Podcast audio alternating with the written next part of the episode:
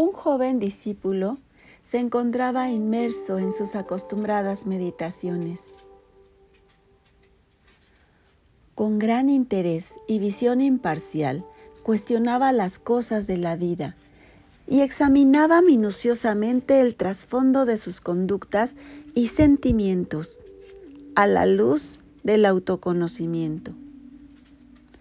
De pronto, sus observaciones se toparon con una contradicción de la que no hallaba salida.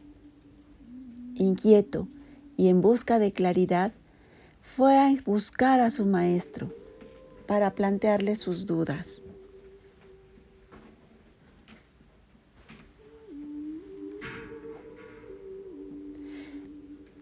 El sabio se encontraba a la orilla del río, con los pies sumergidos en el agua. Al verlo, el discípulo se acercó, lo saludó, se sentó a un lado y le planteó sus dudas.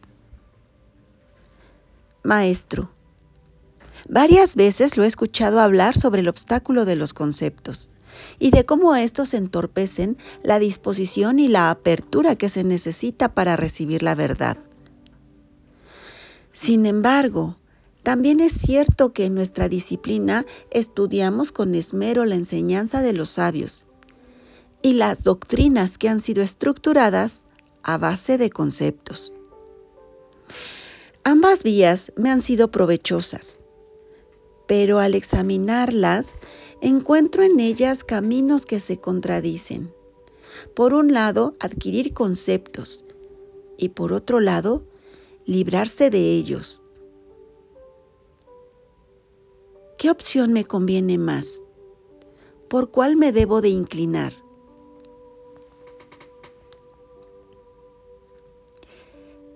El maestro miraba con encanto los pequeños pececillos.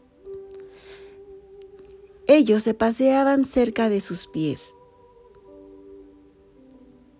Se quedó en silencio. Escuchó las dudas del muchacho y se empezó a meditarlas.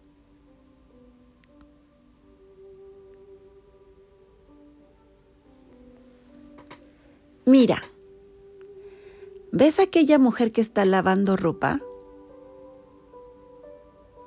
El jabón es indispensable para lavar, porque ayuda a aflojar las manchas y la suciedad de la ropa.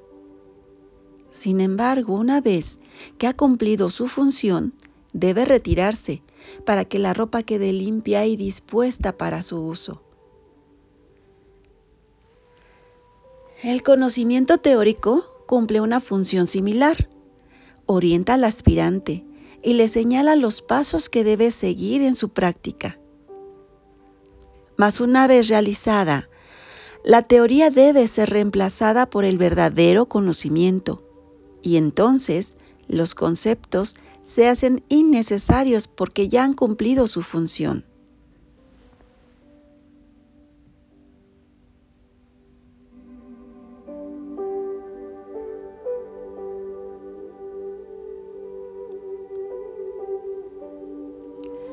Utiliza los conceptos como el mapa de un tesoro, pero una vez que hayas caminado la ruta y hallado el tesoro, no te apegues al mapa. Y recuerda, puedes tener el mapa, pero eso no quiere decir que hayas alcanzado el tesoro.